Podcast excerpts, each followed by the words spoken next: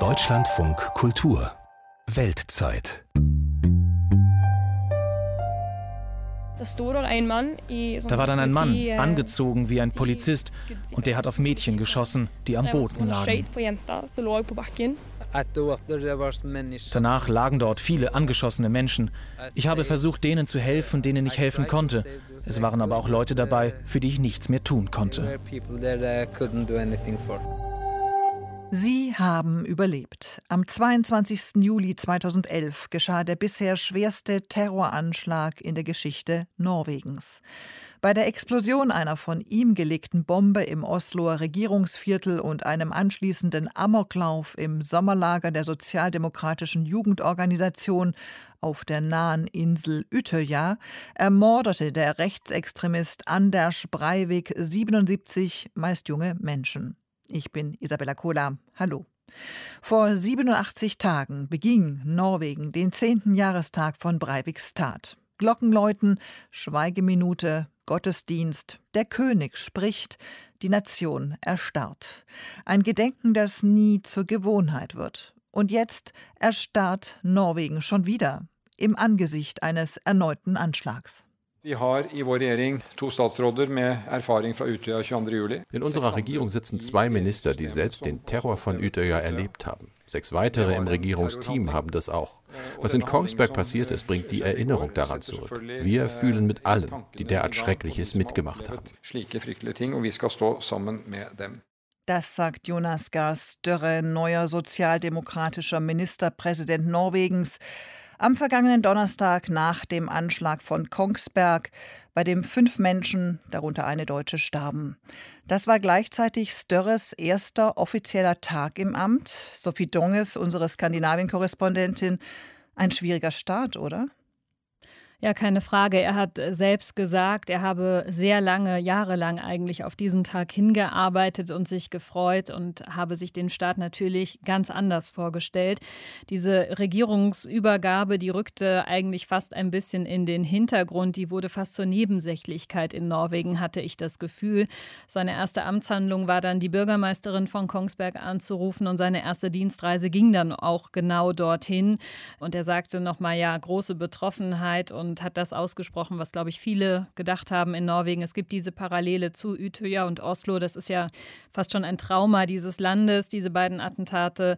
Gerade hatten wir den zehnten Jahrestag, und eigentlich sollte das nicht nochmal passieren, dass sich so einer aus der Mitte der Gesellschaft heraus radikalisiert, und genau das Gefühl haben viele jetzt, genau das ist wieder passiert. Die Untersuchungen des mutmaßlichen Täters, eines siebenunddreißigjährigen Dänen, laufen. Der Mann wird ja wohl auch rechtspsychiatrisch begutachtet. Nach anfänglicher Unklarheit hieß es erst, es handele sich um eine terroristisch motivierte Tat.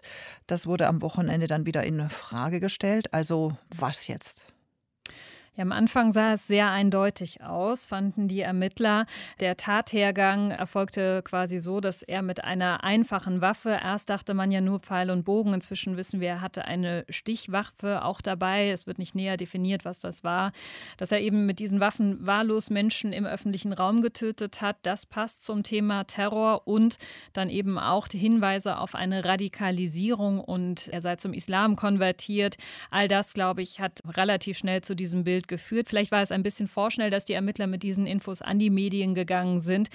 Wobei man natürlich auch sagen kann, hätten sie es zurückgehalten, wäre es wahrscheinlich auch nicht richtig gewesen. Aber ja, dann hat man auf einmal die ersten Verhöre mit dem Mann äh, durchgeführt und auch Zeugen verhört. Und dann zeichnete sich eben eher das Bild eines psychisch Erkrankten. Und deshalb hat das Gericht ja auch angeordnet, die vier Wochen Untersuchungshaft, die muss der Mann in einer geschlossenen medizinischen Einrichtung verbringen. Wenn die Ermittlungen aber jetzt wieder eher in Richtung psychischer Erkrankungen gehen, hat sich dann die Frage nach dem Motiv für die Tat erledigt. Es wurde ja sehr lange darüber spekuliert. Nein, umfangreiche Ermittlungen, die werden jetzt noch eine ganz lange Zeit andauern. Das hat die Staatsanwaltschaft auch schon mitgeteilt, und man ermittelt auch weiterhin offen in alle Richtungen. Also es gibt ja noch kein abschließendes Urteil, und angeblich kooperiert der verdächtige Däne ja und habe ein umfassendes Geständnis abgegeben. Die Details dazu kennen wir nicht. Die sollen nicht veröffentlicht werden, damit mögliche weitere Zeugen nicht beeinflusst werden. Nach dem Massenmord von Utøya sollte so etwas nicht mehr passieren, weil man besser vorbereitet sein wollte in Zukunft. Nun war der Täter von Kongsberg, der besagte Däne, Polizei bekannt, psychisch auffällig, vorbestraft und es soll auch Drohvideos gegeben haben. Mehr geht nicht, könnte man meinen. Was hat man also gelernt aus Utøya?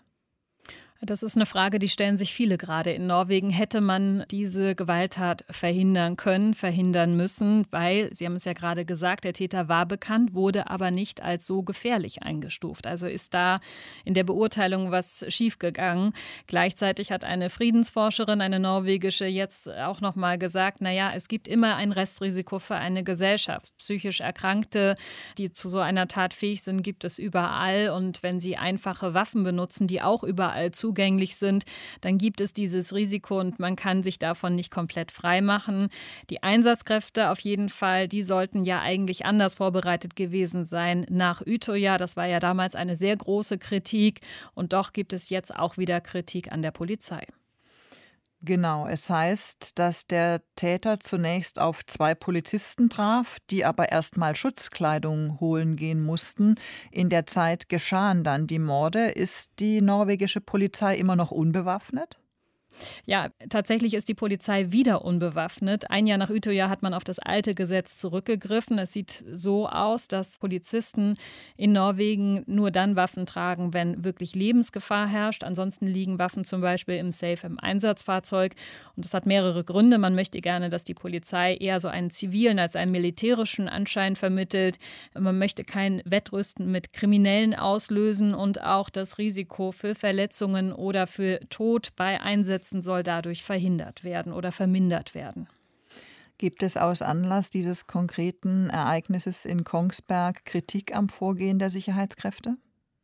Ja, Sie haben es ja gerade angesprochen. Die ersten Polizisten waren bereits fünf Minuten nach Eingang der ersten Notrufe vor Ort und haben den Täter auch gesehen. Er soll dann aber die Polizisten angegriffen haben und da die eben keine Schutzausrüstung oder zumindest zu wenig Schutzausrüstung dabei hatten, mussten sie sich erstmal zurückziehen. Und das Tragische ist, was dann passiert ist, ist, dass die fünf Menschen, die ermordet worden sind, erst danach getötet wurden. Das heißt, die Polizei war vor Ort. Der Täter hat eine halbe Stunde lang fünf Menschen töten können, bis die Polizei ihn festgenommen hat. Die Justizministerin, auch nach dem Regierungswechsel eine neue Justizministerin, hat gesagt, dass man jetzt sie noch gar nichts dazu sagen kann, was da passiert ist. Man müsste das Ganze jetzt einmal umfassend untersuchen und schauen, ob da was schiefgegangen ist. Hat es für die NorwegerInnen eine Bedeutung, ob es sich um einen terroristischen Anschlag oder die Tat eines geistig Verwirrten handelt?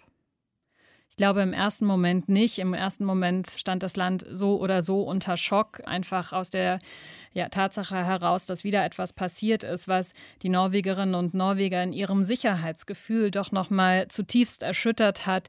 Man hat nach Utøya ja sich geschworen, dass so etwas nie wieder vorkommen soll, dass jemand aus der Mitte der Gesellschaft heraus sich radikalisiert und so viele Menschen tötet. Und genau das war jetzt wieder der Fall. Und dadurch sind alte Wunden, glaube ich, auch wieder aufgegangen bei vielen.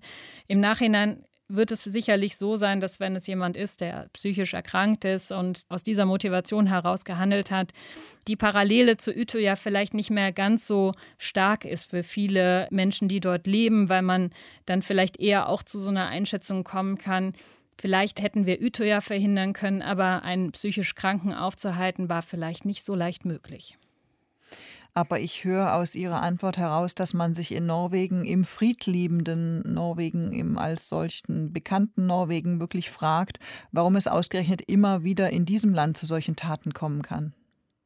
Ja, absolut. Im Sommer haben sich ja die Anschläge von Utøya und Oslo zum zehnten Mal gejährt und es gab wieder eine große Diskussion darüber, wie konnte das damals eigentlich passieren? Wieso haben wir nicht gemerkt, dass da jemand unter uns ist, der so gefährlich ist? Und das passt eigentlich nicht in das Bild, das die Norwegerinnen und Norweger von ihrem Land haben, dass sie nämlich eigentlich eine ja, typisch skandinavische Gesellschaft sind, die eng zusammensteht und die ja, sich gegenseitig auffängt und füreinander da ist.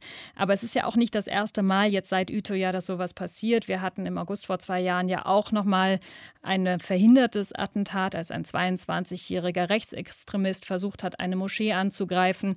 Also die Frage, warum passiert das hier in unserer Gesellschaft, die wird garantiert garantiert wieder aufkochen in den nächsten Tagen und Wochen. Und ich bin sehr gespannt, welche Antworten die Norwegerinnen und Norweger darauf haben. Informationen von Sofie Donges waren das zum aktuellen Anschlag in Norwegen.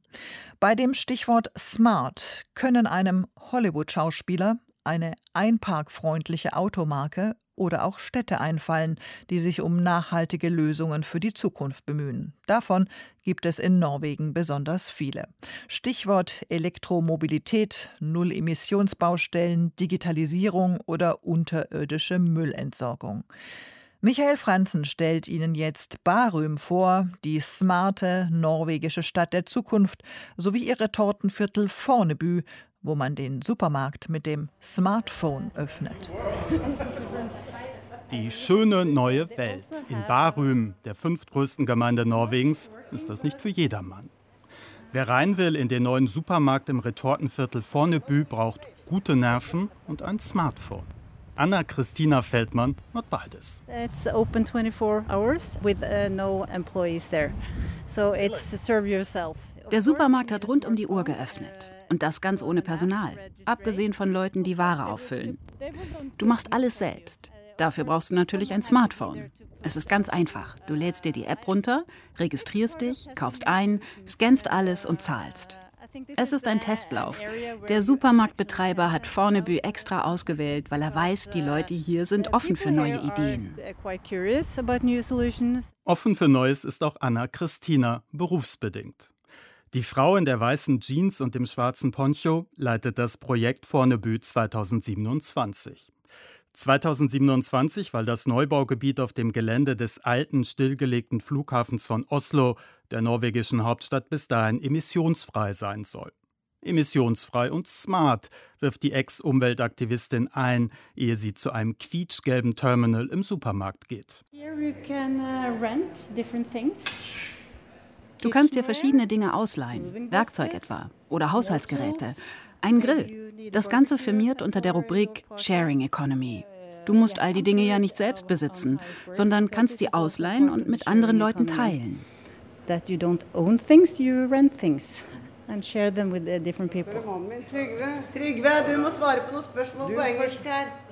und Praxis. Manchmal will das in Fornebu nicht richtig zusammenpassen. Zigmal hat Trückfisch schon versucht, mit seinem Smartphone in den Supermarkt reinzukommen. Vergeblich. Doch Gott sei Dank hat der Rentner Cecil im Schlepptau.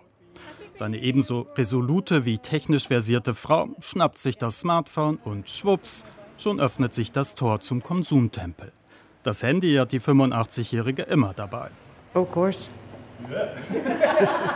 Old people need that. Natürlich. Was denken Sie denn? Alte Leute brauchen sowas. Wenn du mitbekommen willst, was in der Welt passiert, brauchst du ein Smartphone. Du erfährst, was die anderen so machen. Ich erledige auch meine Bankgeschäfte mit dem Ding. Es ist super. Oder wenn du verreisen willst, dafür nutze ich es. Als Cecil mit ihrem Mann Trückfe vor zehn Jahren auf die Halbinsel am Oslofjord zog, hieß es sechstausend neue Wohnungen, mehr nicht. Davon ist längst keine Rede mehr. elftausend sollen es werden. Und nicht jeder in Fornebu hält das für eine gute Idee. Das muss man Projektleiterin Anna-Christina nicht zweimal sagen. Sie kennt die Kritik, dass man das mit der Digitalisierung auch übertreiben kann. Doch sie sieht das anders. We're talking about transformation into a low emission area, a zero emission neighborhood. Wir wollen aus Fornebu ein Quartier machen, das nur wenige oder gar keine Emissionen ausstößt. Das klappt nur, wenn wir die Dinge neu anpacken. Wir können nicht einfach so weitermachen wie bisher. Ohne digitale Lösungen und Smartphone geht es nicht. Wir brauchen es beim Transport, damit wir verschiedene Transportformen wie E-Leihräder und Busse kombiniert in einer App anbieten können. Smart City Fornebu als Blaupause für ganz Bærum. Damit ist Anna-Christina nicht alleine. Besonders den Jugendlichen in der Smart City fällt es schwer, das Smartphone wegzulegen. Some of the youngsters, they go into detox for a couple of hours. Gries Koden ist dazugekommen, Projektmanagerin bei Destination Bærum. Der blonde Wirbelwind hat nicht nur einen guten Sinn für Humor, von wegen digitaler Entgiftungsversuche der Youngster, sondern auch gute Kontakte. Telenor, der Teleanbieter, der Digitalkonzern Accenture und Equinor, Norwegens Energiemulti.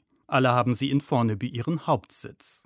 In futuristischen Glaspalästen mit Lichtinstallationen an den Fassaden und moderner Kunst in den Lobbys. fünfundzwanzigtausend Leute arbeiten hier und wenn es nach Gries ginge, könnten es ruhig noch mehr werden, trotz Corona. Natürlich ist die Pandemie auch am Hightech-Standort nicht spurlos vorübergegangen.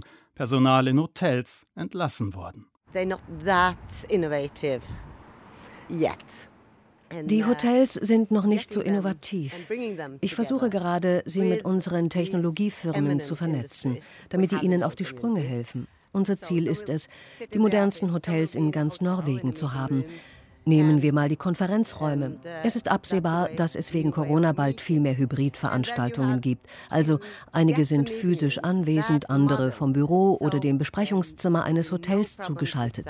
Doch dafür müssen die Räume auch richtig ausgestattet sein, Bild und Ton in Ordnung sein. Darauf läuft es in Zukunft hinaus. So which way would be? I think we will, uh, walk over the, yeah. Weiter geht es auf der Tour de Force durch die smarte neue Welt. Vorbei an einem Graffiti auf Norwegisch mit der Aufschrift "Lächle, du bist frei". Nein, das hätten sie nicht extra für den Besuch anbringen lassen, meint Anna-Christina grinsend. Fünf Minuten später hat sie ihr Ziel erreicht. Ein Neubaukomplex, an sich nichts Spektakuläres. Viel Glas, Balkons mit jeweils drei runden, bunten Kästen vor den Haustüren. Die sind für das unterirdische Pumpsystem, für den Abfall. Alle Häuser sind an das System angeschlossen. Deshalb siehst du hier auch keine Müllwagen. Das spart Kosten und ist umweltfreundlich. Unter der Erde verlaufen auch die Leitungen für die Fernwärme und Kühlsysteme. Wir nutzen dafür Meerwasser. Die ganze Infrastruktur befindet sich unterirdisch. Sie ist so konzipiert, dass sie noch viel mehr Häuser versorgen kann. Stadt der Professoren und Managerin, so nennen sie in Norwegen manchmal spaßeshalber Bærum. Gut, jeder Zweite hat einen Universitätsabschluss, noch mehr in der Garage ein E-Auto stehen. Rekord in Norwegen. Lauter Pluspunkte, genau wie die Nähe zu Oslo, den idyllischen Fjorden. Doch das muss man sich leisten können. Die Immobilienpreise speziell in Fornebu, sie sind in den letzten Jahren geradezu explodiert. So kostet der Quadratmeter umgerechnet sechstausenddreihundert Euro, schlägt eine Drei-Zimmer-Mietwohnung mit zweitausendeinhundert bis dreitausend Euro zu Buche monatlich.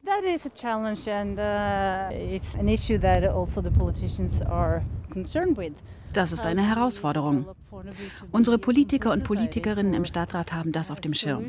Die Frage ist doch, wie schaffen wir es, dass Fornebu ein Stadtteil für alle ist und nicht nur für Leute mit einem Haufen Geld? Vielleicht sollte man die Mieten subventionieren, zumindest für einen Teil der Wohnungen. Vielleicht sollten wir uns auch überlegen, kleinere Wohnungen zu bauen, mit mehr Platz für Gemeinschaftsräume. Dann bräuchte jeder Einzelne nicht so viel Platz. Es wäre doch toll, wenn du einen Raum mieten könntest für Geburtstagsfeiern oder es im Haus eine Bibliothek für alle gäbe. Problem erkannt, wir handeln. In einigen Null-Emissionshäusern, die gerade gebaut werden, gibt es kleinere Apartments, ergänzt Unni Larsen, Chefin des städtischen Smart City Bærum-Projekts. Nicht nur Fornebu soll smart werden, sondern die ganze Stadt. In den neun Jahren, die Unni dabei ist, hat sie einiges auf den Weg gebracht. Oh ja, natürlich. Wir haben Sachen ausprobiert und sind gescheitert. Und wir haben Sachen ausprobiert und es hat funktioniert. In den neun Jahren hat sich viel getan. Die Technik hat große Fortschritte gemacht. Als ich zweitausenddreizehn das erste Mal von autonomen Bussen hörte, also selbstfahrenden Bussen, musste ich lachen. Im Jahr darauf haben wir schon die erste Route für autonome Busse in Fornebu konzipiert, runter zum Strand. Doch nach einem Jahr mussten wir feststellen, die selbstfahrenden Busse sind zu langsam. Sie behindern Autos und Fußgänger. Deshalb haben wir die Linie wieder eingestellt. Wir müssen einfach warten, bis die Technologie ausgereifter ist.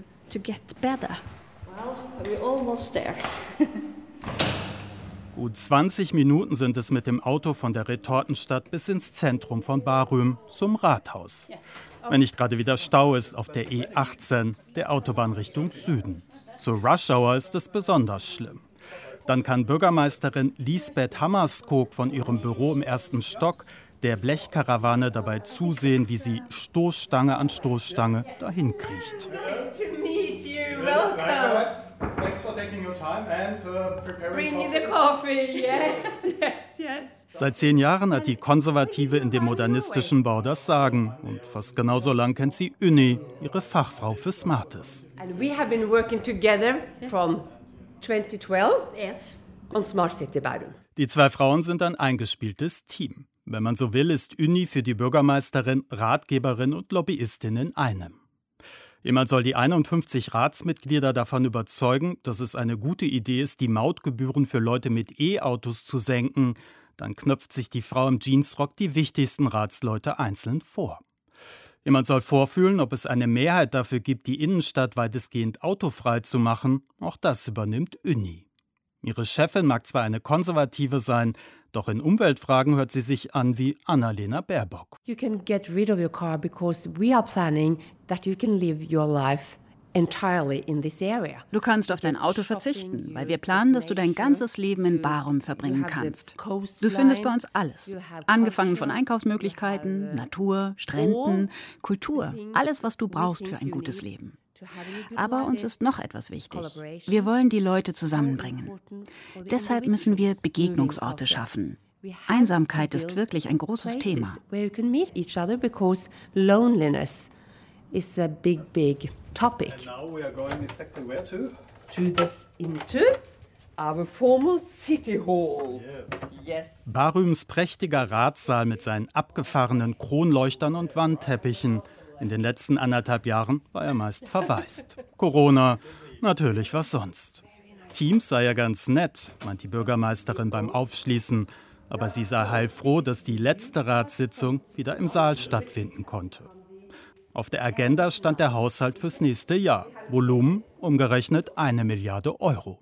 Wir reduzieren ab kommendem Jahr unsere städtischen Investitionen um fünfzehn Prozent. Aber nicht wegen der Pandemie. Uns war vorher schon klar, wir müssen auf die Bremse treten. Wir bauen immer neue Kindergärten, Schulen, Sportanlagen. Wir müssen aufpassen, dass uns das nicht über den Kopf wächst. Aber mal ganz ehrlich, fünfzehn Prozent sind doch nicht die Welt. Wir müssen halt noch smarter werden und beispielsweise aufhören, Häuser extra für Alte zu bauen. In Zukunft sollte es so sein. Peter, fünfundzwanzig, Student, lebt Tür an Tür mit Helga, zweiundneunzig. Dann kann Peter Helga helfen. Das ist unser Leitgedanke, verschiedene Leute und Altersgruppen zusammenzubringen. That's our thinking, putting people together, different ages. Well, you mean smart? Zurück nach Fornebu, in eine alte Lagerhalle aus Backstein, wo früher einmal Flugzeuge gewartet wurden und jemand wie Else Jahrdrüben mit dem Label Smart herzlich wenig anfangen kann. In einem früheren Leben war die Frau mit den weißen Farbflecken im Gesicht Krankenschwester, weil ihr Vater meinte, sie müsse etwas Anständiges lernen. Irgendwann war der Vater verstorben, die Kinder aus dem Haus, Else kurz vor dem Burnout. Es war die Zeit, als sie sich entschloss, doch noch Malerin zu werden und in Fornebu ihr Atelier einrichtete. Seitdem malt sie wie besessen, am liebsten riesige Ölbilder. Ihr neuestes ist gut vier mal zwei Meter groß. Auf die Idee dafür bin ich während der Pandemie gekommen. Da siehst du das Virus. Und weiter unten jemand, der auf dem Boden stand. Es ist alles abstrakt. Im Atelier gehen Öltuben auf Tuchfühlung mit Totenköpfen und anderen Schmuckstücken. Else macht den pinken Sarg auf. Er ist voller Zucker. Eine Installation. Natürlich hat Corona auch sie ausgebremst. Doch in ein paar Tagen ist wieder Vernissage. Werden Kunstbegeisterte aus Oslo und Freundinnen und Bekannte kommen, um zu staunen über ihren Pinselstrich und wie sich Fornebu doch verändert hat. Hier war ja mal der Flughafen.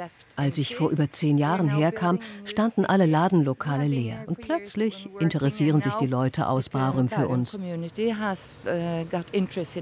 Else schnappt sich ihren Pinsel. Sie will ihrer Corona-Allegorie den letzten Schliff geben. Nicht digital, ganz oldschool. Bullerbü statt Fornebu sozusagen. Thank you. Smart City in Norwegen, Fornebu statt Budabü, Michael Franzen berichtete. Hören Sie gerne auch unseren Weltzeit-Podcast Corona in Norwegen, nordische Hotspot statt Musterland. Ich bin Isabella Kolar und sage Tschüss und bis bald.